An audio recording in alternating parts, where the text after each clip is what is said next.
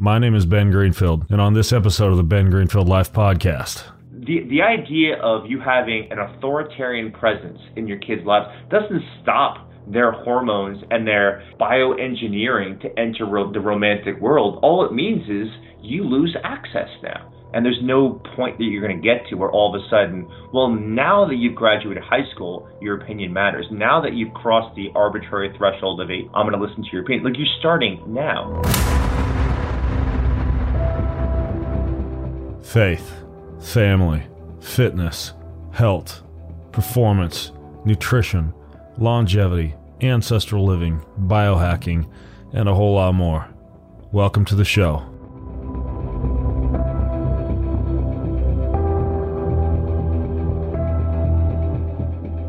So, this is pretty cool. If you're a biohacker or brain enthusiast who's looking for the newest cutting edge thing to push your brain to the total outer limits of what's possible, you gotta check out this stuff called Nootopia. N O O T O P I A.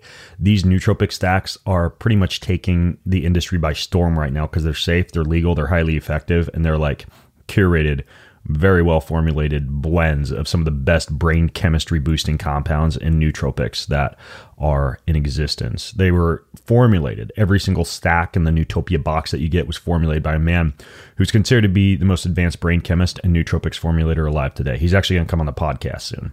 But uh, you know, Elon Musk's Neuralink might be a long way off, but Nootopia stacks are perhaps the next best thing. So within 15 to 30 minutes, you feel them. They help you focus, block out distractions, reduce stress, enhance creativity, boost your memory, a whole lot more. Best part is they come with a full one year guarantee, so there's zero risk for you to try them for yourself. So if you feel like maybe you're not fully maximizing your cognitive potential or physical potential, both personally and professionally, then you owe it to yourself to try Nootopia's formulas. They're a total game changer. And here's how you can get them at a 10% discount. Go to nootopia.com slash Ben, N-O-O-T-O-P-I-A dot com slash Ben. Enter code Ben10 for a 10% discount. All right, so Butcher Box, my friends at Butcher Box, they're offering new members a free grilling bundle in your first order. What is a grilling bundle, you ask? Well, this is a deal you won't want to miss. You're going to get two 10 ounce ribeyes, five pounds of chicken drumsticks, and a pack of burgers for free. And you get all of that when you go to butcherbox.com slash Ben. So ButcherBox partners up with farmers. They find things like 100% grass-fed beef, free-range organic chicken, wild-caught seafood, pastured pork, and a whole lot more. They ship it straight to your front door at a fraction of the cost because they cut out the middleman. Uh, it's free shipping in the continental U.S. You don't have to worry about shipping all that meat. No antibiotics, no added hormones, just pure goodness. And this new deal gets you two 10 ounce ribeyes, five pounds of chicken drumsticks. That's a party, and a pack of burgers for free. Go to butcherbox.com slash Ben, claim that new grilling bundle deal. All right, you looking for a job? Huh? You want to kind of get out of flipping burgers repairing fax machines? Or selling used cars, whatever it is you do right now, well, come join Ben Greenfield Life. Team Ben Greenfield Life. We're currently hiring. Check out the careers page that I've created for more information. Go to bengreenfieldlife.com slash careers. Ben Greenfield Life is setting ourselves, itself, I don't even know how to say it, but we're basically creating the most creative and inspirational network on the planet to make people's lives better. We passionately empower people to live a bold, purpose filled, and adventurous life filled with health, hope, happiness, and love and it is a hell of a lot of fun to be on our team. So, as a part of that mission, our team is of course growing and we're hiring. Check out all the open positions at bengreenfieldlife.com slash careers. That's bengreenfieldlife.com slash careers. Good luck spelling careers. Just Google that. bengreenfieldlife.com slash careers.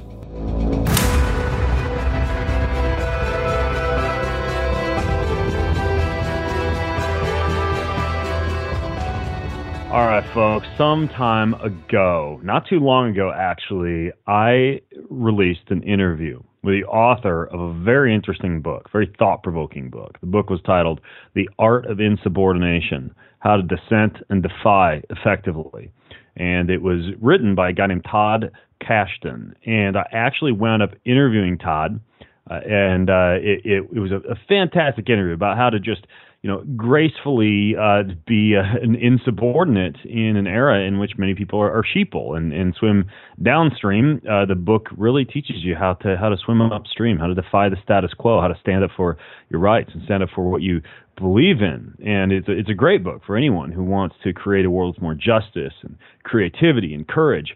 And so that interview with Todd was fantastic. But there's one chapter in the book and Todd and I didn't spend too much time on this chapter, but it was about how to raise just, just super resilient and impactful children, how to make them or allow them or teach them to think for themselves in a very independent fashion. So I, I dug that section of Todd's book so much and uh, also just our, our conversation so much. I wanted to have him back on the show because, as you might know by now, I'm working on a book myself called Boundless Parenting, in which I interview uh, uh, 30 plus amazing parents from around the globe who share deep wisdom and practical advice on how you can raise better humans. And I wanted to showcase Todd in that book just because of his unique approach and his thinking style and what it is that he's up to. So, so Todd's back, and I'm going to put the show notes for everything, including my previous episode with Todd over at bengreenfieldlife.com slash impactful kids. That's bengreenfieldlife.com slash impactful kids. Uh, Todd, welcome back to the show, man. I am so psyched to be part of this crazily, coolly named book. yeah, I think it's going to be pretty epic, and and you know, it just it allows me to to just dig in and see these almost like repeated themes amongst parents, see differences amongst parents, and as I tell people, you know, my kids aren't yet fully grown. There's no proven model that they aren't going to wind up in prison. But at the same time, I do know a lot of other parents who are doing a pretty good job, who are even farther ahead than I am in the game. So I figure at the end of the day, uh, the the the book's going to be super duper helpful. At least in in my own editing so far, of the 800 plus pages that are in it thus far, I wish it had existed when I'd first become a parent. I cannot tell you how many times I say, "Where was the parenting manifesto?" When they just let you out of the mm-hmm. hospital with two twins and say, "Hey, listen, you you you have a, a high school education, so good luck. You got this," and that's all we got to say to you. Yep, exactly. No, they, they they don't teach you too much about how to raise a human, even though it seems like it should be a pretty important part of the uh, the curricular upbringing of a young human, learning learning how to foster the introduction of, of new members of our species into the world. But alas, we're working on it though, man. That, that that's part of this discussion. So tell tell me about your kids. So I have three daughters. I'm part of that rare breed of man who, if you believe in karma, um, if you are not an acceptable dater during your young years, you get all women um, later in life to kind of uh, to make amends. Um, I've got 15 year old twin daughters in high school, freshman year, and their nine year old younger daughter who's in fourth grade. Okay, got it. Yeah, I had forgotten your your daughters were 15. They're actually pretty close to the age of my sons. Uh, you know, my sons are are twins and they're 14 years old. So uh, maybe we'll get together and bring the families to to, uh, to Disney sometime or SeaWorld or wherever people go on vacation these days. Legoland, I suppose. If I we could get all like Legoland. If we could get two 15 year olds and two 14 year olds to join us, that is a sign that we've done well as parenting. we win, win, end the interview right here. So, so in terms of your your parenting approach, you know this this first question that I have for you is, is just kind of a chance for you to maybe humble brag a little bit and let people know about what it is that your kids are up to. So, can you tell me a little bit more about kind of what what they do, what their interests are, and and how it is that you as a parent, and I realize that that uh, you know it might seem like a little bit of a humble brag as you go through this. You as a parent, what, what is it that you're proud for them about right now? Um, great, great question. So Chloe and Raven, my 15 year old twins, um, they have just entered the world of dating in their own uh, incomprehensible way. There's about seven different steps now between being friends and dating someone, which I'm not going to go through because TikTok can offer that to somebody. And one of them, Raven, is on the high school soccer team she made. She made the high school varsity. Um, volleyball team. She's on a travel soccer team. So she right now is a hardcore athlete. And the probably what I'm more proud of than that is because, like you, I am really a big fan of mind, body, take care of them for the rest of your life. Is she has really gravitated towards the two years during the pandemic of me working out in the garage and with elastic bands and dumbbells and kettlebells and she wanted to learn everything. So I bought her gloves, and we lived in that garage, and it was um, she she she wants to have an athletic Venus Serena Williams kind of body, not a waif, um, not to be uh, you know skinny. Like she like she really embraces this new model of women of of physically right. muscular, fit, agile, like, like functional fitness type of stuff. Exactly, exactly. So that's Raven, yeah. um, and she's really, you know, I can think of back in when she was in around four or five years old, and um, we'd go on car trips, and I would just, you know, I'm a psychologist. I'd experiment on my kids all the time, and I would do word association games of how creative is her thinking, and I would say meatball, and then she would say unicycle, or I would, I would, you know, I would say, uh, you know, uh, light bulb, and then she would say, um, you know, ve- you know, vegetarian hamburger. And it was so quick the reaction time that I remember turning to her mom and be like, oh my god, like like to figure out the associations in her brain, like how did one lead to the other one? I mean, you're supposed to say spaghetti when you have meatball. Um, you're supposed to you're supposed to say dark when you hear light. So she's the she's a very creative, um, quick, extroverted thinking in terms. She's very extemporaneous. She processes information quick it also has a dark side, right? You, you're you're blurting out things, you're impulsive, but you also come up with answers quickly in social settings, which is really fun to fun to interact with. Chloe is my more deliberative thinker. Um, she's the analytical machine of my daughters.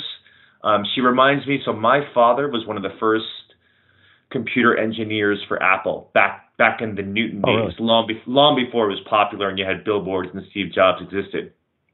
Um, did, on, did, did he, by the way, did, did did he transfer his his employee ownership stock onto you? So you're independently uh, and filthy rich now. I should be, except he walked out of my family when I was uh, two. So it's mostly stories that I hear about him, as opposed to actually have he's a part of my life, which is which is an yeah. interesting conversation for us of being a father when you didn't have a father figure when you were young is very interesting. Um, but but Chloe is uh, she's a very rational thinker. She's she comes up with really good arguments. You know, if I offer discipline towards her, she'll say like, "Listen, Dad, here's why it doesn't make sense. Here's why you're hypocritical. Um, here's why it's not going to work." And she's usually right, and she thinks quickly about that. And and she, I mean, with Chloe, my 15 year old, there I probably make more mea culpas the next day, which we'll get into, than any of my other kids because she is right more often than not, and she has the going to be a prosecuting attorney, a private investigator, or chase down, you know, as a serial, chase down serial killers as a profiler for the FBI.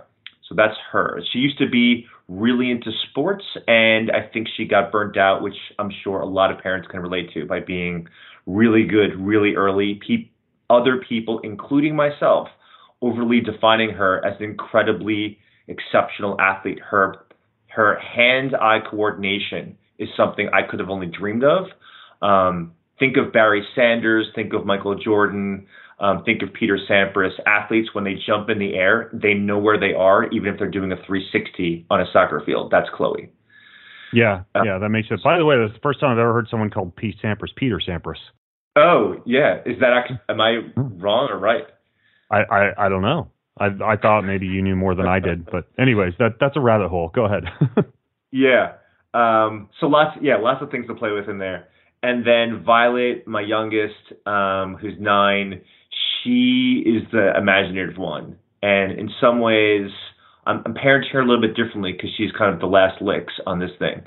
And she's got all, she's still into stuffed animals, even though she's in fourth grade, but she has an entire world. Her entire closet has no clothes. It's just she will create these mausoleums and hotels and large landscapes where the animals have personalities, stuffed animals, and kind of she'll she'll spend more money buying them like food, supplies, furniture, food trucks than she will spend on herself. And honestly, it's something we'll we'll dive into. Is I'm such a big fan of training her to be as, as big of a divergent thinker as possible, and school provides nothing but convergent thinking, that I'm not going to do a premature closure on any of this imaginative play, even though most of her friends have kind of moved on into more parallel play, sports, and kind of outdoor activities. Like she she mm-hmm. likes to design videos, um, and she's very perceptive at picking up other people's emotional states.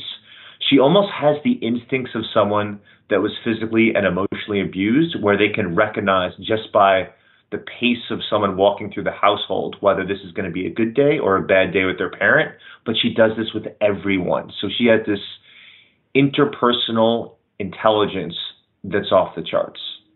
Wow. Wow. Now, are are you married, Todd? Um, separated.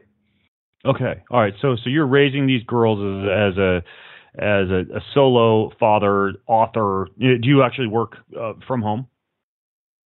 In, well, from the pandemic, that's an onward. I've sort of changed my lifestyle where I'm going to be spending much more time with them until they go away to college. So yes. Okay, got it. Got it. And so, you know, one thing that you already brought up that I think would be a, a, perfect place to dive into when it comes to the unique ways in which you're raising your girls based on what you've learned, you know, from things like writing the, this insubordination book and your unique approach. You talked about training them in the skill of divergent thinking. What do you mean by that, and, and how have you pulled that off? Yeah, the second one is a tough question, which is why I'm glad you have a diverse series of parents that are going to talk in your book. Um, the first one is essentially convergent thinking is imagine is you have a problem or situation with a clearly defined set of possibilities or answers. So if someone asks you, you know, what's the quadratic formula, there's a very clear answer. If someone says if someone says to you, um, listen, can I have breakfast with um, I want I need at least 30 grams of protein because I just read it in the New York Times yesterday. As someone who's 48 years old, it's important. Well, there's there's an answer. Um, there's that's convergent thinking. The divergent thinking part is how do you get that protein? The divergent thinking part is is the quadratic quadratic formula the best way to express the relate the mathematical relationship with whatever it is you're thinking about. You're thinking about playing billiards. You're thinking about um, trying to create a party and thinking about where should people go and where should the furniture go. Once you once you have a more open-ended range of possibilities of exploring terrain, problems and decisions, you're moving into the creative world of divergent thinking. And there's also an element of this where as soon as you move away from conventional and orthodox approaches, you're moving into the world of divergent thinking. And a good example of that, not that we want to get too much into stuck into kind of cultural issues that people are fighting around incessantly, is when someone when someone offers an idea of, of hey, you know, um, America started with the Mayflower. America started with um, the slave trade. America started with the Constitution. Those are all taught often in, in classes and by adult figures as if they are convergent questions. There's very clear answers. And just by me mentioning those three possibilities, it's actually could involve great divergent thinking of thinking of, well, okay, when we think about what America is, what are we talking about? Are we talking about a thing? Are we talking about something um, that's inscribed in text? Are we talking about a culture? Mm. Um, is, there, is, is culture fixed? And as soon as you start exploring questions about the initial question, you're entering the realm of divergent thinking. Mm-hmm. Mm-hmm. Now, now, are there specific strategies that you use to teach that? Because you know the reason I ask that is it seems to me, and correct me if I'm wrong, that the the modern educational system largely specializes in teaching convergent thinking. You know, cooperation, putting a square peg in a square hole and a round peg in a round hole, lining up in a row, and kind of being a, a good little factory worker, painting with a broad brush. There's obviously some exceptions to the rule, and and, and some some notable exceptions to the rule in terms of public schools or, or Montessori academies, et cetera, that kind of stand out. But you know, it, it seems to me that there must be some strategies to to train a child in divergent thinking, even if they're simultaneously, you know, as it sounds like your daughters are, enrolled in a in a school that might specialize in a more convergent thinking type of education? Yeah, it's it's very challenging when you're not doing homeschooling, which we don't. Um, so they are in public education. Um, there's there's so many things I do. So one thing I do is I walk my nine year old daughter and I walked my 15 year olds until high school every single day of their lives. I walked them to school, except if I was traveling abroad. Um, so we're talking 95% of their days I walked them to school. One thing that we do, so there's there's, there's a couple things that I do every single morning. Um, every morning I get up before them, work out, and then I'll find something in the news just to kind of bring up to them, but without me mm. offering um, my lens of how to view that topic. So obviously, as we're talking today, we just had the tragedy in Texas of 19 elementary school kids being shot down um, by an 18 year old. When I introduced that story to my daughters, obviously very different to the 15 year olds than to the nine year old, I don't introduce my lens. I allow them space to actually offer their own thoughts and, and op eds about that experience, and then I'll build off of their experience. So when I t- when I talked about it to the, my 15 year olds, they told me that they heard about it before from their friends and on TikTok, and then I asked them, well, well, what's the information source, and then what did you hear that you think is true, and what did you hear that you think is you're not you're not sure about, and it's that unsure piece that I play with almost every single day of their lives. Because mm. the unsure, in terms of well, what did they, what you know, what did you hear was the the motivation behind the killing that happened there? Will we go in there? And I got to know. Um, so this leads to the next question, which is there's no answer, which is what do you think the motivation is? So here you have an 18 year old. We know nothing else about them. Like, what are your guesses? And so as they 15, you know, again, they're being raised by psychologists. So they brought up loneliness, they brought up bullying, um, you know, they brought up body dysmorphia, something that we talked about relatively recently. Um, they brought up maybe they're like they don't have a good relationship with their parents. Maybe they're not didn't get into college.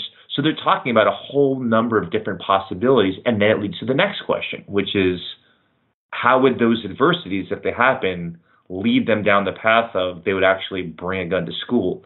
And this is where you have the divergent thinking and the critical thinking starts to pick up. So every single morning, I have no idea where the conversation is going to go, and I don't really care. It's really about just having time with them where I'm not the authority figure. I'm not. We're not trying to find answers. We're just exploring really cool, interesting topics every day. That's one part. Yeah. Yeah. Yeah. And by by the way, just just a real quick thing about the current events piece. I think that's important. You know, my my son subscribed to uh, a current events weekly called The Week. You know, fantastic little weekly digest of current events, uh, specifically targeted towards adolescents. Now that magazine arrives once a week, and I actually read it when it arrives, and then I give it to them to read. And by me reading it and knowing what they're reading as well, it provides really good fodder for the dinner table for me to actually say, hey, what do you think about what's going on in Ukraine right now? You know, do you think that Putin made the right decision? What do you think the people of Ukraine should do? What do you think we should do to, to, to help out? Do you think we should help out, or do you think we're, we're contributing to something that, that you don't believe in or stand for? And, and so I really agree that, that having some sort of current events digest, even though I know there's a lot of people who say hey, you shouldn't look at the news the news is negative, just keep it out of your lives. I think it actually is our prerogative to stay up to date on what's going on in the world, even if that simply means we're staying up to date on it so we can figure out how we can help people or, or contribute to society in some way. But having or being on the same page of the current events digest that your children are to be able to foster discussion, I think is actually really important. Yeah, I love imagining, Ben, your dinner conversation with your kid because – there's there's a, there's a lot of pieces that come in there. One is you're giving the kid agent, you're giving your son agency to actually, or your sons to have agency in the conversation where they are contributing members. The other section of that is you're treating them as you're not you are not the curator of a three pound brain that's going to turn into something that's valuable. It's valuable now. And there's no point that you're going to get to where all of a sudden, well, now that you've graduated high school, your opinion matters. Now that you've crossed the arbitrary threshold of 18, I'm going to listen to your opinion. Like you're starting now. And the thing that I like about that that you do with your son, which I espouse as well, is one of the one of the, the modern phrases I despise the most. I don't know if you feel the same way is when people say stay out of your lane. This just happened yesterday. It happens oh like gosh. every every three days with me. And my, yeah, my response I, I, get that too. By the way, it's, it's always stick to fitness, bro. Yeah, yeah, yeah. So my response is always the same. Like, where do you think creative ideas come from? It comes from how are you going to find the flaws knowing that you have so many biases and you have so much psychological conflict of interest in that this is your area. You have a paycheck that's dedicated to it. What is your motivation to find the flaws and see the problems or see possible solutions? And like you want you want tons of people out of the lane. And here's where we get back to parenting. If you say you should stay in your lane, what you're saying is is that no kid's voice matters because they don't have a lane yet.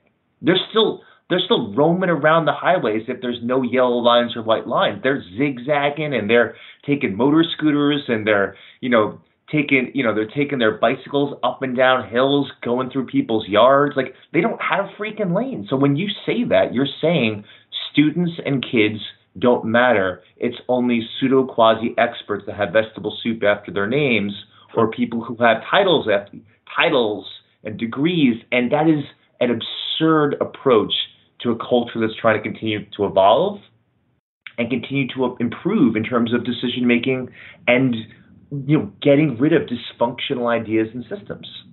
Yeah. Uh, thank you for letting me air it out as my therapist. no, no problem. That, that's what I'm here for, bro. All right, if you want to get the powerful benefits of higher dose, I'm about to tell you how. What's higher dose? This company, they make like saunas, PEMF units, red light face masks, everything you need for beauty. I've interviewed them before, beauty and recovery, really, because not only do they make this amazing infrared sauna blanket that you can get a deep sweat in, you wrap it up, it's like a teddy bear. Uh, you get sick, you can get in that thing and just sweat it out. You want to just like read a book and, and be bathed in infrared the whole time. You don't have room for a sauna. This thing works like gangbusters. They got a pulsed electromagnetic field mat that combines the benefits of infrared with PEMF for this unbelievable recharging experience for your entire human body, which is a battery. They use 100% natural purple amethyst crystals and mesh fabric tubes across the entire mat. This really deepens the recovery of your session. They emit negative ions, very similar to what you'd find if you were grounding or earthing in nature. They even have a new red light face mask, which is a light therapy device that you can combine with things like a clay mask or all on its own. It mimics the low level wavelengths found in natural sunlight. Thus, it boosts your mood, stimulates collagen, activates glowing skin, reduces fine lines, regenerates cells, and uh, it looks pretty freaking cool on your face, too. You look like somebody out of Star Wars. Anyways, you get your own infrared sauna blanket and PMF mat at higherdose.com today, along with that face mask.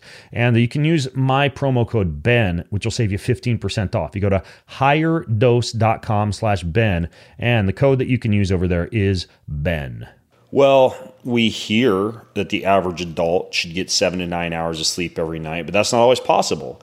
More and more people seem to be forced to make a whole bunch of changes to get more deep sleep. And while I'm super picky on my mattress, on my sleep environment, on what I do leading up to sleep, on the sleep supplements that I use, everything, one game changer for me was when I started sleeping on top of a little pad that generates cold water underneath me the whole time I'm asleep. And uh, that is one of the factors that just absolutely maximizes deep sleep. Drops your heart rate, your breathing, your blood pressure, your muscle activity, obviously your body temperature, which is a crucial aspect of deep sleep. So, sleeping on a cooling pad activates the sleep switch on steroids. So, Chili Sleep makes it. It's a it's a customizable climate controlled sleep pad. Helps you improve your entire night of sleep. Hydro powered, temperature controlled mattress topper that they also make to fit over your existing mattress to further amplify your ideal sleep temperature. And it keeps you at the perfect temp for sleep. Whether you sleep hot, whether you sleep cold. I'm one of those meat sweats guys. I I get frustrated actually when I travel now. I don't have my chili pad. I got to take a cold shower before bed. Not when I'm at home because I have one of these Chili Sleep pads. So they have a whole bunch of new sleep systems you can check out and peruse or on their website. Go to chilisleep.com slash Ben Greenfield, C-H-I-L-I sleep.com slash Ben Greenfield. And uh, that's going to allow you to get 30% off the purchase of any new sleep system from my friends at Chili. Enjoy. All right, you probably know that the human body is mostly water. What you probably don't know is that everything else in your body is 50% amino acids. So, amino acids are like the building blocks of life, essential for health, fitness, longevity. No matter how you like to move, whatever you do to stay fit, amino acids are essential. That's why Kion Aminos is my go to supplement for just about like everything. It's the Swiss Army knife of supplementation. Uh, when you have a craving, you take it, the cravings go away. When you want to recover fast, you take it, you're less sore. When you sleep better, you take it, and it keeps your appetite satiate at night. It, it, like the use goes on and on. If you want to naturally boost energy, build lean muscle, enhance athletic recovery, I've had amazing athletes and coaches and trainers text me and be like, dude, what did you put in these aminos? Are they illegal? Do you have steroids in these? No, we do not. It's just pure, clean, essential amino acids. They're that good. The ratios are that dialed in.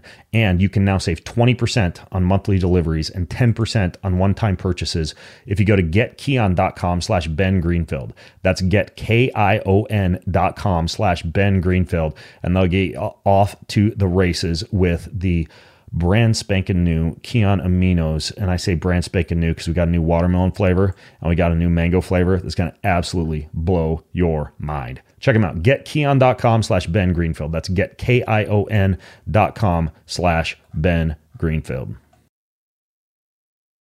As far as the the actual uh, development of the the style of thinking that you're trying to foster in your daughters, do you actually use any type of, of curriculum or books or systems or models or, or resources that you rely upon? Uh, do you just kind of piece things together on your own, or or do you have any, any type of approach as far as resources are concerned?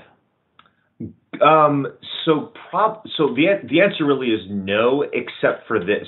Um, after being trained as a clinical psychologist, I've found one framework to be most beneficial to me above all and to my clients, which was acceptance and commitment therapy, which in a nutshell comes down to being in the present moment, being accepting, accepting and exploratory of experiences that are outside the self and in the self, and engaging in behaviors that are aligned with your values.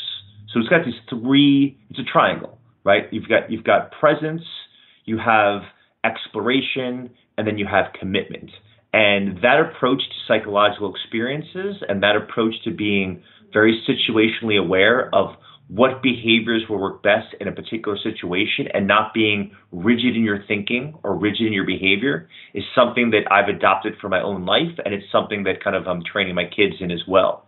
Um, you know, one example of this, um, you know, one of my kids, um, you know, I've seen that. Well, have seen a therapist before, and one of the difficulties that they had was just this mental chatter of self doubt and self deprecation. You know that I'm not good enough, I'm not attractive enough.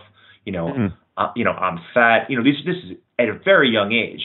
And what I did with the therapist was say, listen, um, I want them to work on the skill, which I can't do it because I don't want to add therapist, formal therapist on top of being a dad, a coach, you know, and, and a friend and everything else.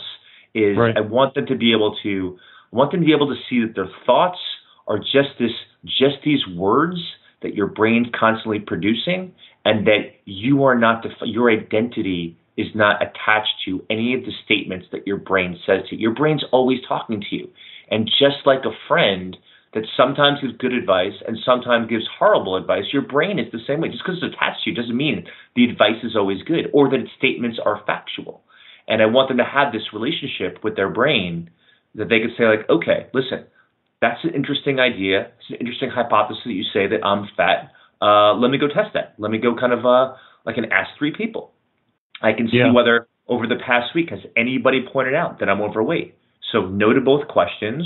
Okay, so right now I'm, I have less confidence in that hypothesis that I'm fat, and that approach is fits with acceptance and commitment therapy, and it's a nice psychological toolbox to train my kids to be more tolerant of strain that arises as they're navigating their social world.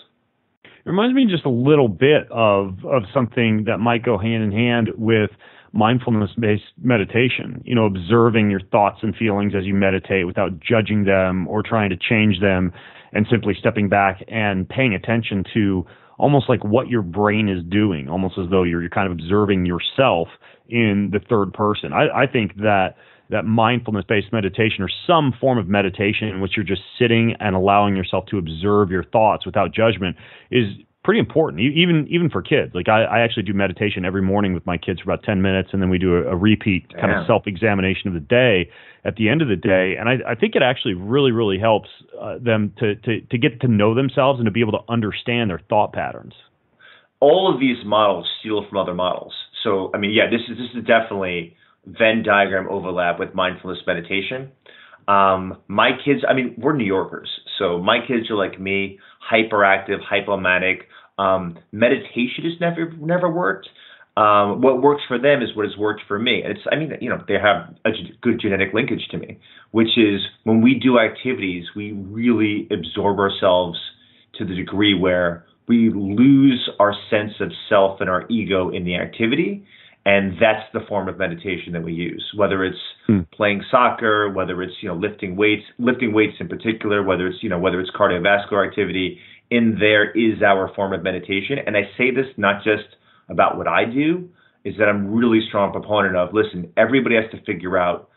Here's a methodology that works, as you're saying, mindfulness meditation. Do not think that the only way to do it is to kind of sit down or lay down on a cushion. Um, if it's within an activity, the more the more that the activity is routine and simplistic, the easier it is potentially of like maybe that's the way that it'll work for you. Some people it's gardening, some people it's knitting. Yeah, for my kids, it's, it's probably art. They do they do a lot of a lot of painting that I would classify as that style of activity. One thing that you mentioned, by the way, that I think is important to note, you know, especially for parents or to be parents that are listening in, is the idea that you you kind of outsourced some of that that cognitive awareness and and the assistance to a third party. And I think that's important for a couple of reasons. So that, as you noted, you're not stepping into the role of therapist as parents. You know, especially when that's your profession. It's kind of like you know bringing your work home in a way.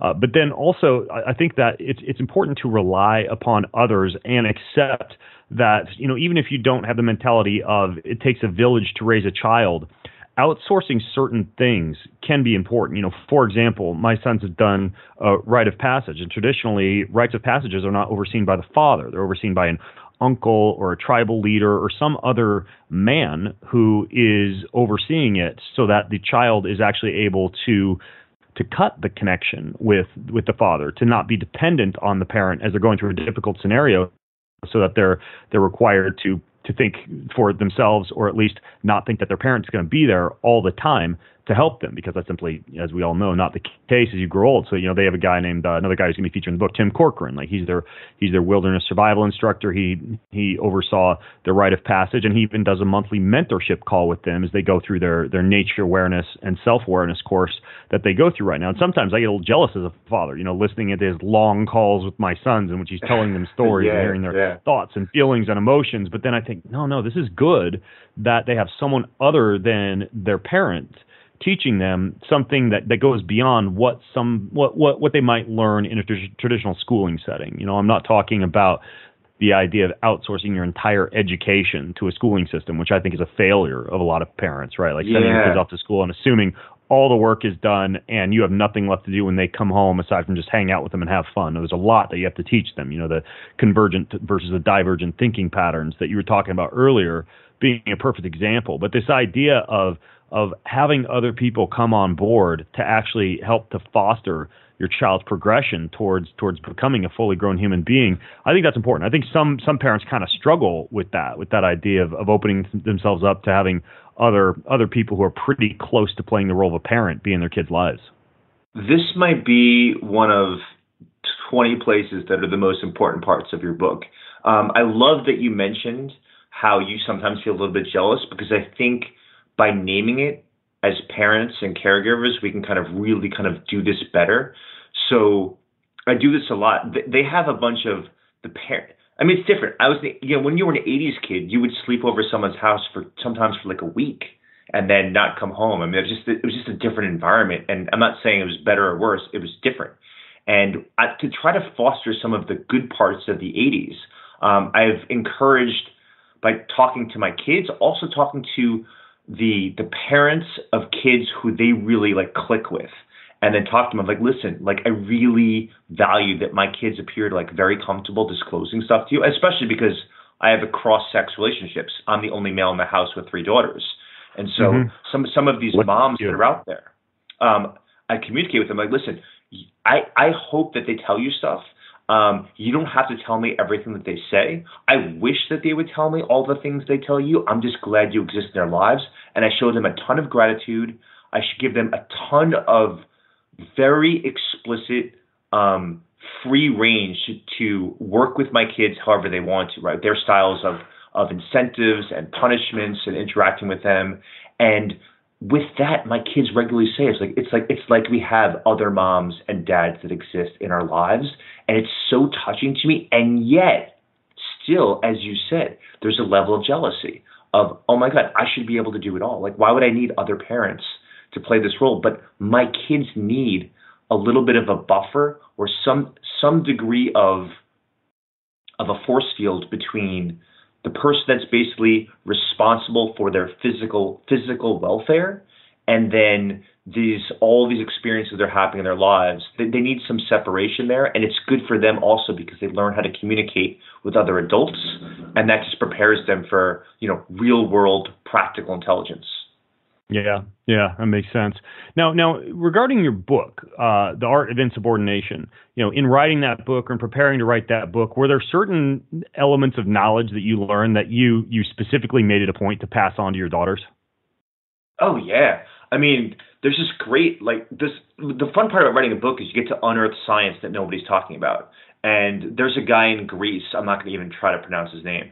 Um, who uh, who basically like he would introduce. I'll, I'll, bet I'll bet it I'll bet it has a, a variety of consonants, including most notably K in it, though, right? There's a lot of O's and U's in there unnecessarily, and he would he tested out this of uh, maybe we can get people into science, kids into science, if we told the stories not just about that there are these amazing innovators, but the the psychological and social difficulties of being an innovator. I mean, one of the things about if you're Galileo or Tesla or you know, is that you get socially persecuted because they're you're basically being told, listen, this is not the way. You can't do it your way. You're you're going to be under house arrest. We're going to try to kill you if it's involves something with civil rights that happens there. So you have this researcher in Greece that few people know about who basically asked the question, how do we get people interested in science and innovation who show no who show no passion for this? And he tested out of if you tell the stories of people like Galileo or Nikola Tesla, and you don't just talk about their inventions, you talk about the social difficulties they had, the adversaries. So Tesla and Edison had, you know, for decades, they would subvert subvert their own work. They would try to steal steal each other's patents. They would try to burn down each other's laboratories. Um, so that's part of the storyline. And then there's Tesla's loneliness and his difficulty, like of having you know friendships and romantic relationships because he was so obsessed with his work. So this this lack of balance in his life. And if you tell the stories with the emotions and you know the psychology in there, are people are interested. And he found not only is this the case, but people are more interested in being a scientist is they realize like oh it's this is exciting and challenging and this is this is like climb this is like climbing you know Mount Kilimanjaro and this is like uh you know fighting for you know for the civil rights of you know you know people who are being marginalized like this is like this is an adventure and it's not just learning formulas learning math and learning engineering and that approach is something that I've adopted, having learned that into the kids' lives. So, for example, for Martin Luther King Jr., um, when it had, when you know had you know Martin Luther King Jr. Day in school, I would talk about the things that they wouldn't talk about in school. So one of the interesting things about Martin Luther King Jr. is that he had some tough he had a tough marriage and he had some very interesting friendships that kind of um, frayed at the seams because you had some people that wanted to have a more violent approach um, for the civil rights of blacks in America, and so and he wanted a nonviolent approach. And having conversations about how he navigated that humanizes him. That here's a flawed guy who had a lot of infidelities, who had a lot of difficulties with friendships, um, who made some questionable decisions, and yet he changed the world. And when you do it that way, when you tell the story with the warts and all, then all of a sudden a kid doesn't just look up to Martin Luther King Jr. They say, "Oh, someone like me who's all messed up with a weird, jagged profile of strengths and weaknesses can be a Martin Luther King Jr. And that's what you really want for kids is you don't want them to idolize people. You want them to see templates of what's possible. Now, now, you know, you have 50, you said your your twins are 15. How old is the other daughter? Nine. Nine. Okay. So having gone through that many years of child rearing already, is there are there things that you did with the nine year old that are different than what you did with your 15 year old as far as something you learned raising them that you did or didn't do with your nine year old the category would definitely be um, physical and emotional affection. I mean when kids are young and you can carry them i mean i was like someone from you know a third world country. I mean i had them on my back and they'd be in a bjorn they'd be physically next to me. But when they get older for my older ones, I kind of let them loose and stopped hugging them as as much or tucking them in every single night. And my nine year old, every single day, um, I will make an effort to come home from a concert early um, and miss and miss you know the kind of, you know miss uh, what's it called when they have the uh, the epilogue to a concert? The uh, oh, the God, the encore. The encore. encore. Thank you. Oh yeah. my God, how, how, embarrassing as a music lover. Okay, so I will miss an encore from an amazing band like Pearl Jam when they normally play cover songs of uh, Jimi Hendrix to make sure I tuck in my kid. Like it's so imp- it's so essential to my life to that, that they go to bed knowing that they are physically loved and emotionally loved by them. And I don't think I did that as well. I think I think my masculinity and my my being raised by a single mom who couldn't do everything as well as she optimally could, but she did amazing. Um, not having that physical affection as much, um, I want to.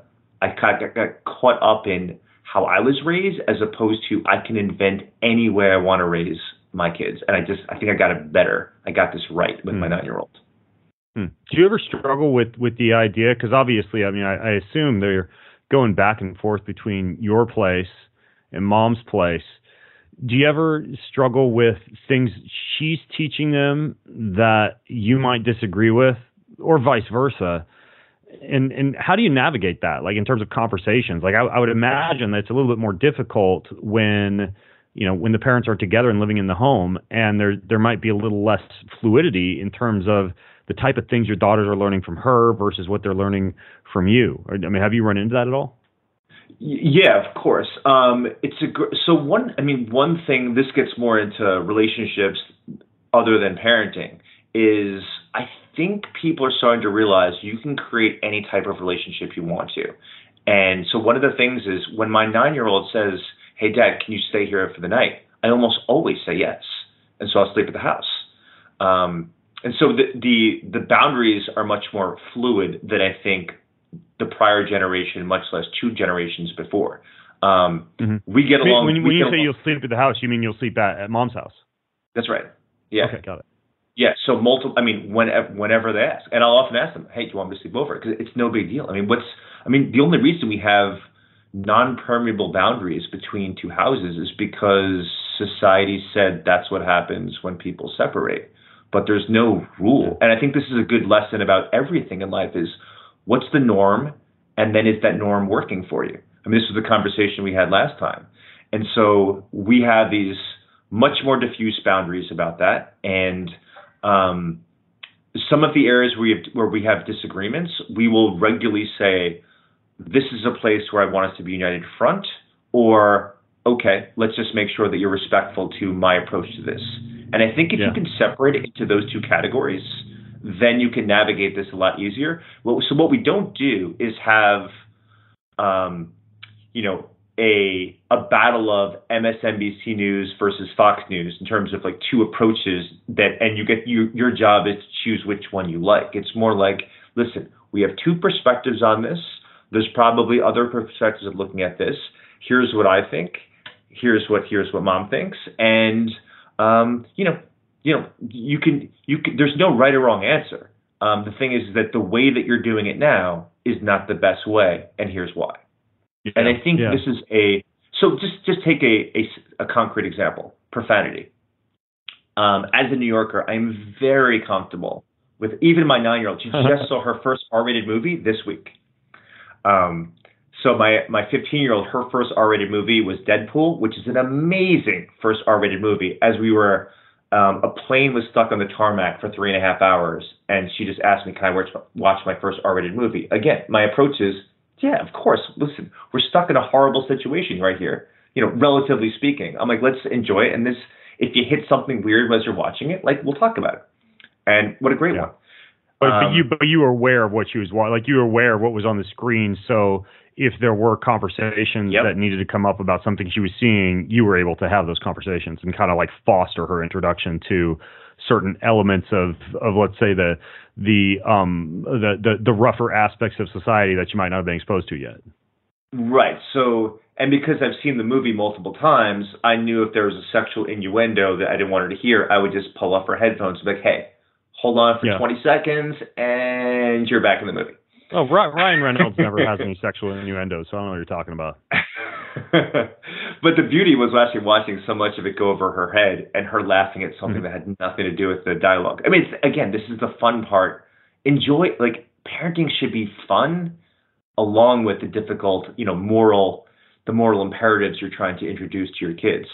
Um, so to so go, so to go back to kind of the the complexities of two different perspectives that they're hearing, which is basically any any any kid that has two parents, you're going to get two perspectives.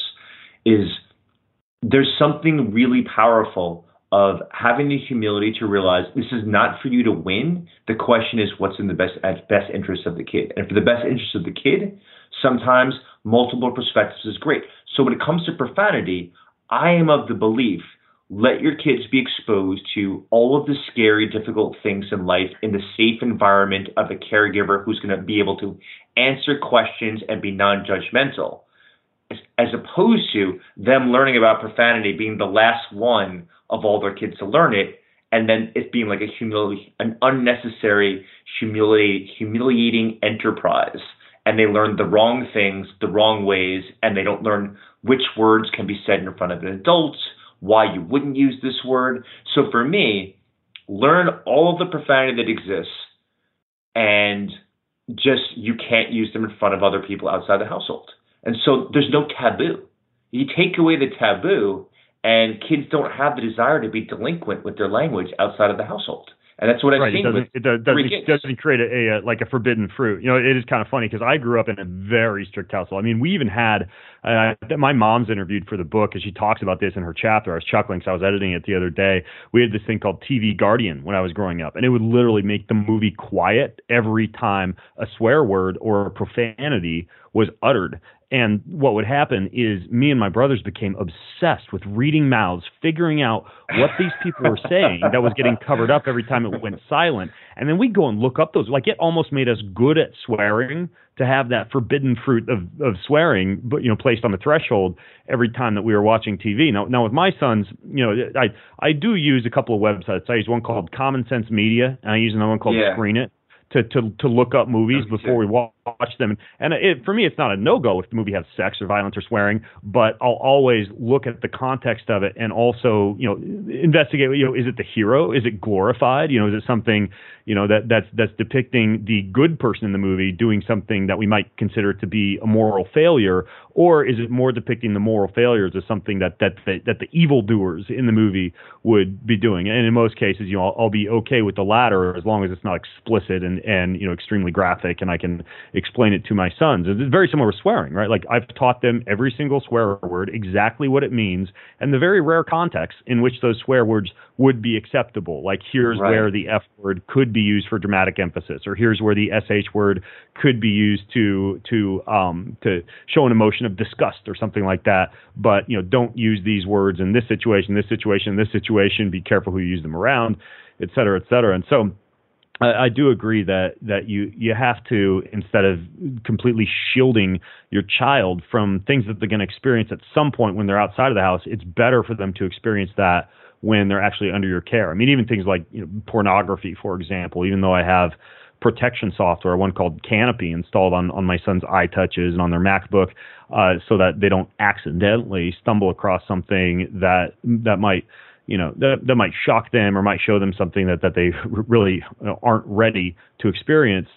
I also do not completely shield them from aspects of, of sex or the opposite sex. And and what I mean by that is we're we're very open and transparent in our household about how sex works, you know, what happens. And and you know, I've taken them through all the anatomy books and rather than them Googling, you know, what does a naked woman look like when they're ten years old, you know, they've they've gone through all that stuff with dad. And so I think it really is important as parents that we take on the responsibility of fostering, you know, some some of the more fringe and risky aspects of the world and exposing our kids to that in the house before they grow up and discover it on their own or you know find something on you know a sleepover at their friend's house you know?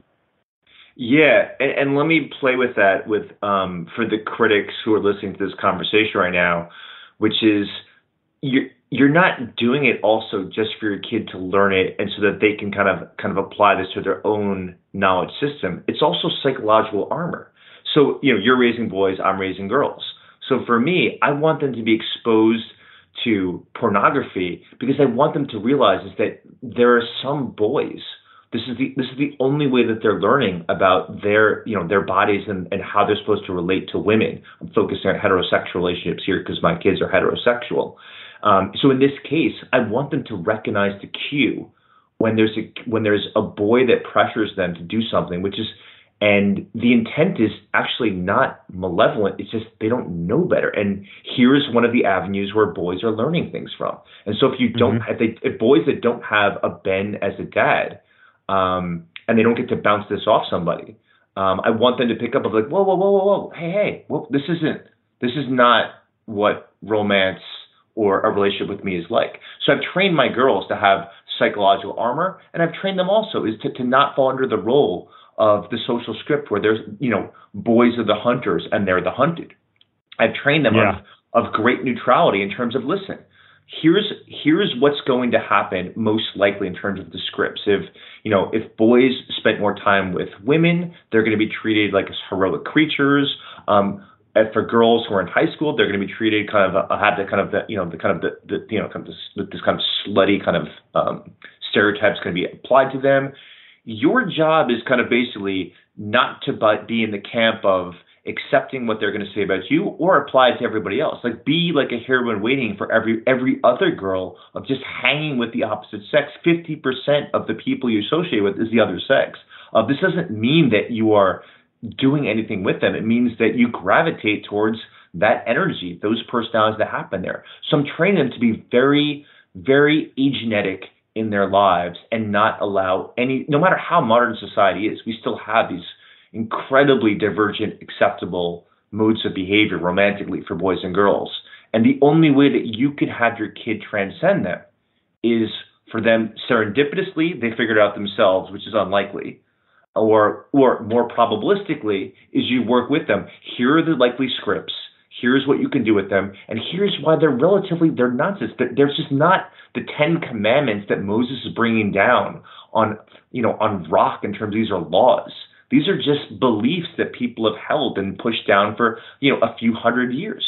That's all they are, and you get to challenge them any time that you want to, and I will always defend you if you have good benevolent intent as you're doing it. And this is how I approach their lives, and because of that, um, I get all the intel that I want from my kids. They tell me everything about their lives because I don't judge them, and as yeah. much as much as humanly possible. And the, part of the reason for that is I really want them to kind of figure themselves out on their own, like who they are as distinct from me and their mom. And the other one is is that I want is I want more intel. So the only way you get access to intel is can you be open and receptive to hearing something that you don't want to hear. So when your kid tells you they tried pot and when your kid tells you they drank a beer before their time, if you slam down too hard on them, great, you punish them, and now you lost access to information. So for the future, you know, micro delinquency that they engage in. Yeah, yeah, it's so interesting hearing you talk about raising girls, and especially you know when it comes to relating to boys. And we get we got on this this chat when we were we were bringing up uh, pornography, for example just, you know, from my perspective on my end, you know, I'm educating my boys about it from the standpoint of how do you think you're going to interact with women when you're training your mind to objectify them in that matter? Or how do you think you're going to interact with this or that girl if you're fantasizing about her, you know, or masturbating about her or something like that, and then you're, you know, you're hanging out with her at a birthday party, it's going to totally change the way that you interact with her and what you think about. Right. And all of a sudden, she's not a sacred human being. She's or, or a friend. You know, she's somebody who you're objectifying sexually. Is it's very interesting to to hear the difference between you know raising raising boys and, and fostering their thought patterns versus raising girls. Yeah, and, and there's, I mean, I love that what we're modeling here because these are not like these are not warring factions. These are, I mean, th- this is the origin of the the greatest source of well being in people's lives, which is healthy romantic relationships and friendships. And if you if you if you're not willing, I mean, just think about how many fathers that you've met that I've met over the years, which is well, I'm going to come out. That's why I work out. I'm going to come out with my guns. I'm going to intimidate these kids that come to the house. Nobody's going to touch my daughters whatsoever.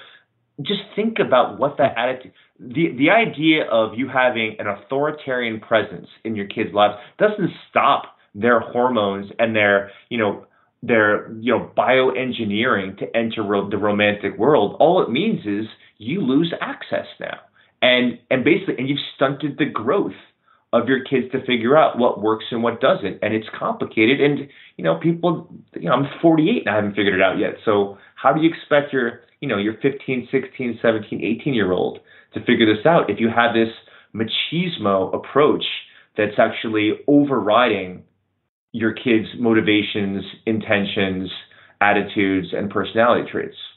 Yeah, uh, it's it's tough. It's tough, but you know, ho- hopefully this conversation's helping some people out with that. And you know, one one thing that, that comes to mind, so, so it's a, a little bit of a shift from the discussion that we're having right now, but I got to ask it because you're a dad with twins. I know it's even more difficult. But in terms of like the one-on-one time, have you decoded that? Like, do you do you have protocols for for really carving out quality one-on-one time with your girls? Yeah, and the reason that I'm able to figure this out is because I'm a twin also. So I'm a twin with twins. And when my parents got divorced, um, and my dad left us when we were two, um, I got a letter when I was about 17 years old. One of my cousins gave me a letter of like, listen, you, you've never seen your dad's side of the story. So just, just as some background information, my mom passed away when I was 12. I was raised by my grandmother, so I really had no male. And my grandfather died a year before my mom, so I had no father figure. My grandfather figure also kind of. So I had no male figure in my teens, adolescent years, um, or later. And um, so when I was when I was about 22, around then, I got some letters from my father where my cousin said, "Listen, you've never known his side of the story." And this letter was really tragic. It was it was a, an apology. It was an apology that he never differentiated between my twin brother and myself, and he never spent sufficient time with us individually. And part of it wow. was part of part of the divorce was he only got us for the weekend, and because of that, he just it was so little time that he, didn't, he couldn't figure out how to separate time with my brother and myself. That hmm. letter, long before I had kids, had a profound impact on me. Of at I don't want to reconcile with my father, but I want to make sure that if I have kids, I spend sufficient time one on one. So one thing that I do is I, tr- you know, part of my work is is doing public speaking around the world. Is I'll take my kids separately with me, and so um, Raven came with me to Japan, and um, I gave a talk out there, and we climb we climb Mount Fuji. Um, we explored, you know, Japan beforehand of in terms of learning some of the language to make sure that we can have start some conversations. We hired a guide together. We went to temples together. We did we did everything together. We woke up at 5:30 in the morning and kind of took. The rule was um, no cabs unless necessary when we travel, so all mass transportation. And so she got to see all of that cultural that yeah, culture shock and cultural anxiety of not knowing what to say, not not sure where we are, not knowing what to do, and experience that with me. And as you're as you're pointing out or alluding to, that one-on-one experience is is like the most profound moment in my relationship with Raven. And I and I've I've been meaning to write an article about about that trip to Mount Fuji because um, you know, if I died today, like that would be that two week period is what created our relationship today. Like it's it's it's cemented for both of us.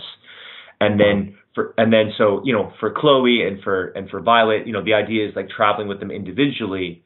You learn so much about a person. Gets there's so much grumpiness. There's so much novelty. Um, there's so much discovering of how people respond to stress and and potential opportunities that you don't get that in your domesticated life. And I strongly encourage not just one-on-one time with my kids, but literal adventures with one-on-one with my kids. Yeah.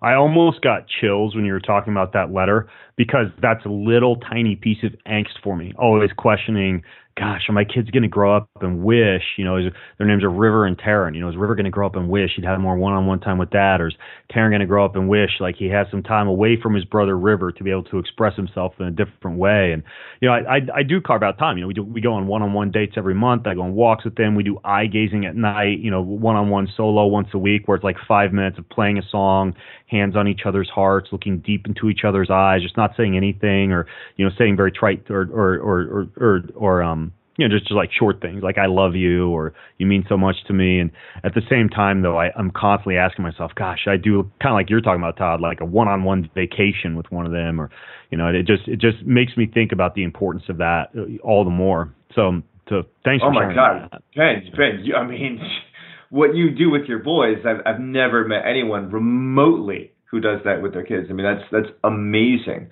Um, I can say that having a dog is also a nice thing um, because going for walks and, and intentionally choosing one kid to come with you, and there's so many opportunities to swap out. And this is a lesson from being a clinical psychologist, um, is particularly with boys, but also just with teenagers in general, is talking side by side. It's amazing how unfiltered the conversation comes when you don't have the eye gazing, and you can you have the freedom to kind of let your let your your body go elsewhere as you're talking. I just noticed that in the car, shooting hoops, walking the dog. This is when real intimate details of their lives comes out about um, you know feelings of am I you know was I depressed as I was experiencing this despair here, the rejections, the doubts, um, and also the triumphs of in terms of like the things. There are things that your kids want to tell you that they won't tell anyone else because it seems so stupid. Because in terms of them, you know, them figuring out how to do, you know, an ollie on a skateboard, that's a weird thing to tell your your teenage friends. But your mm-hmm. dad and your mom and your primary caregivers, your grandparents, like they want to hear everything. And so your job is to really be receptive and curious and exploratory for not just the, the bad stuff, but for like the wins and the accomplishments and the achievements and really breaking it down into molecular parts. Like tomorrow night is going to be uh, my youngest nine year old. She's going to be in a volleyball tournament. And when we go after her practices, which I try to go to every single one because she wants me there, not because I'm a helicopter parent. I would rather not be there because I'd like to give her the independence, but it's whatever she mm-hmm. wants. And I can point out of hey listen you know i noticed that like you're getting a lot more you're you're doing a lot, a lot better job of like standing on your toes and your lateral movement side to side. My god you're getting so much closer to the ball so much often. That molecular detail that win it's not that she got the winning point in the game or that she had 30 bumps. I'm noticing like her physical movement of her, you know, of her calf muscles and her toes is different.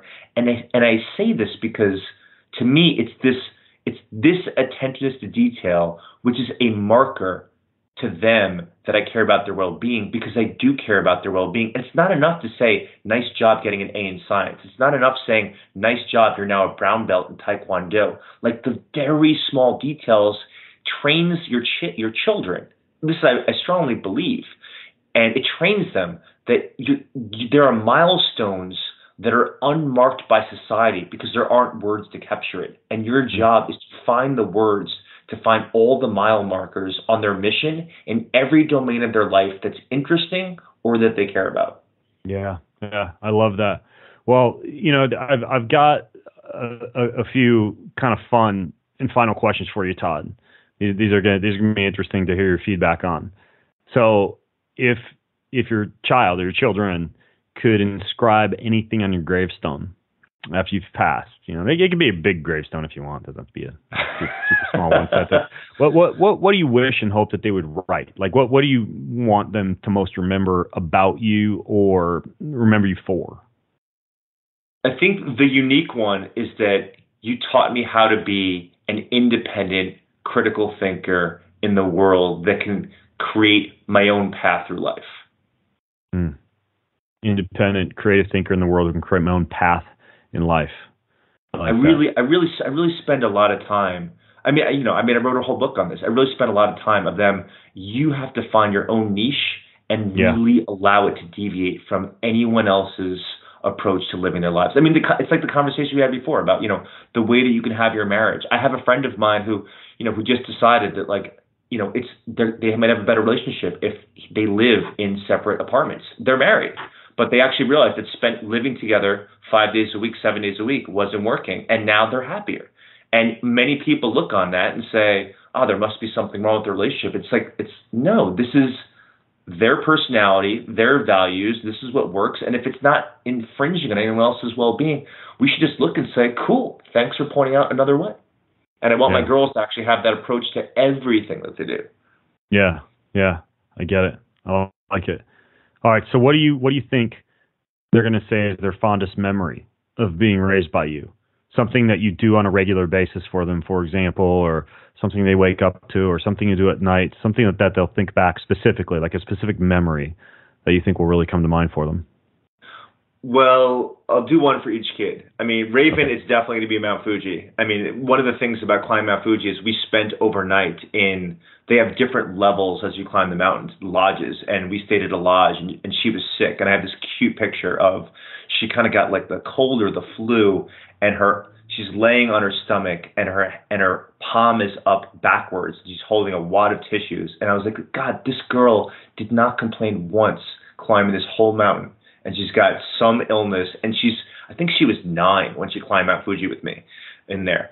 And I and I took her, and when we got to the top of that mountain, we got there. You know, we left with the with the the twenty something crew at 4:30 in the morning, so they could be there with the sunrise. And holding her because it was it's so cold on top of Mount Fuji, and we did not dress appropriately. Holding her, drinking hot chocolate on the on, on top of Mount Fuji, and saying like that, like literally we are on the top of the world in a foreign country that where we can't speak the language wow. is that's the moment for for me and Raven. I mean, and I have pictures yeah. of it of like being above the clouds, like the the films, and it's just it's you know, I mean, it just it excites yeah. me just to even talk about it out oh, loud. Oh my gosh! Like like speaking of, of common threads throughout this book, some of the most amazing parents they have gone on some kind of adventure with their child that elicited even a little bit of discomfort, something you might even consider to be like a, a mild rite of passage, you know, for a child. But usually it's like climbing a mountain, taking them on their first fishing expedition or hunting expedition, going and doing something hard, some kind of hike or tour or climb. And and uh, it, it's something that pops up over and over again. You know, getting outside the norm of their you know extracurriculars and baseball and football and volleyball games is like going off and doing something epic. So I get it, and uh, I'm I'm sure that she'll remember you for that. So what about the other two? Yeah, I love I love this. I love the rite of passage. It's such an antiquated term that should come back into the modern day life as we have you know less religiosity and less tight knit communities. So thank you for bringing that term back in. Um, so Chloe used to be she is the greatest Kajan athlete ever. And so when she played soccer, um, you know, we would travel, you know, three five hours um, to get to, to some of her games. And there was there was one game in the rain. Um, they made the finals of uh, of a soccer tournament, and then um, she scored this goal, and then she came right over the sidelines to give me a hug. I mean, what I love is that she was young and she's never been trained that kind of stoic approach of like, hey, when you score, act like you've been there before. I've never believed in that. I believed in like, listen, savor the moment. Like, don't be a prick and jump and point at the other team. But if you're excited, why would you suppress the, the emotions in that moment? I mean, it's just it's. I mean, these are this is what you this is this is what sports this is what rite of passages are about. And just on the sideline, me hugging her and just kind of like and, exp- and ex- explicated exactly how she got from midfield to score that goal in detail. Like that moment of like this this like real pinnacle of like winning winning the game for her team. Um, that's me and Chloe. Like that was just like wow. like I was it was her moment and I just made sure that it got stuck in her brain, dog-eared, underlined, italicized by like really describing exactly what she actually did because it's so natural for her that she probably didn't even notice. Wow. Wow. Um, and for for Violet, God, there's so many freaking. I mean, honestly, like nobody makes me laugh as much as Violet. I mean, I mean, I'll just. I think what she will remember is like just yesterday, last night. We we uh we went to one of these like modern Chuck E. Cheeses that aren't as creepy and they don't have vermin, uh, people dressed up as vermin chasing you around. And uh, we won these balls, these big, huge like uh, rubber balls in a claw machine. And just even just last night, um, we were going to play ping pong against each other and she's like, "Hey, do you want to like uh, like I invented this new game?" And we basically kind of try to keep the ball up as much as humanly possible. And every time you do more than five, you have to take a step back. And we were smashing each other in the face and like hitting each other like in the privates, and then just trying you know trying to gas each other out like um, you know by eating as much black beans as possible as we were down there as just a as a strategy. And we would just laugh so much when we kind of design these games that I think that she's going to remember these moments of like we, we constantly are creating new rules for every single thing that we do together, and that's. I hope she'll remember them because I write this down in my journal of delights every day. Of it's uh, you know, they're like the again, it's it's the idea of being a divergent thinker. Of you have rules for games, but we're not trying to be in the Junior Olympics here. We're just trying to have fun and trying to also trying to like figure out a way to kind of make it um, a, competitive approach to doing things. And why would you not futz with the rules and add all add all sorts of idiosyncratic approaches? And we do this, and damn, do we laugh, man! It's like such such a great salve to the tragedy of the human existence. Yeah, yeah. Well, you're an inspirational father. I mean, it just you know the, the the information that you're sharing with me definitely convinces me that that you care a lot about your daughters, which is which is just yeah, it's it's inspirational. I mean, it's gonna be really cool to be able to feature you within the book. You know, I take a lot of these interviews and I I turn it. you know I, I take the best of the best and I, I write out little articles and essays and chapters, and so it's gonna be cool to take some of the some of the snippets from this interview and, and weave it all in. But there is one more question, Todd, and that is what message, what one message for parents would you put onto a billboard? The key to being a good parent is recognizing that flexibility is more important than positivity. And I know there's a lot of messages about being empathetic, and, and rightfully so, and compassionate and positive. Um, but I think the most important thing is being flexible. And that's that sometimes what kids want is novelty, and some kids, what kids want is structure, but they're not going to tell you. You know, we, you know, we haven't talked about screens, thankfully, because that comes up in almost too many of my conversations. Um, but you know, kids they won't tell you they want structured time, um, but they do want like limits and constraints. And other times they need absolute freedom. And your job is not to be about positivity. Your job is to be agile enough to, to kind of to know your kid well enough, and also keep updating your beliefs about your kids as you learn as they learn and change over the course of time. Be flexible enough to realize oh, what they need here is for me to step back away and not ask any questions. What they need here is for me to elaborate on their stories and help them do that by asking a ton of questions.